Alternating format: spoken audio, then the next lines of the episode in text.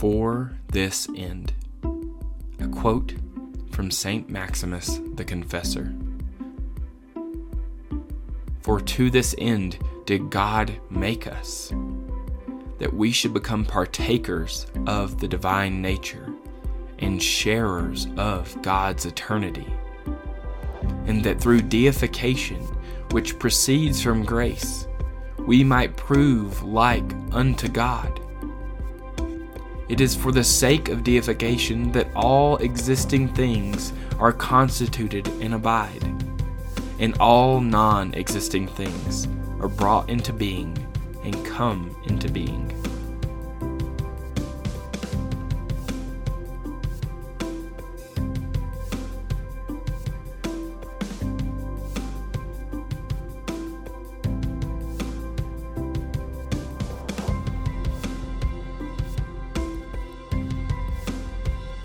For to this end did God make us, that we should become partakers of the divine nature and sharers of God's eternity, and that through deification, which proceeds from grace, we might prove like unto God.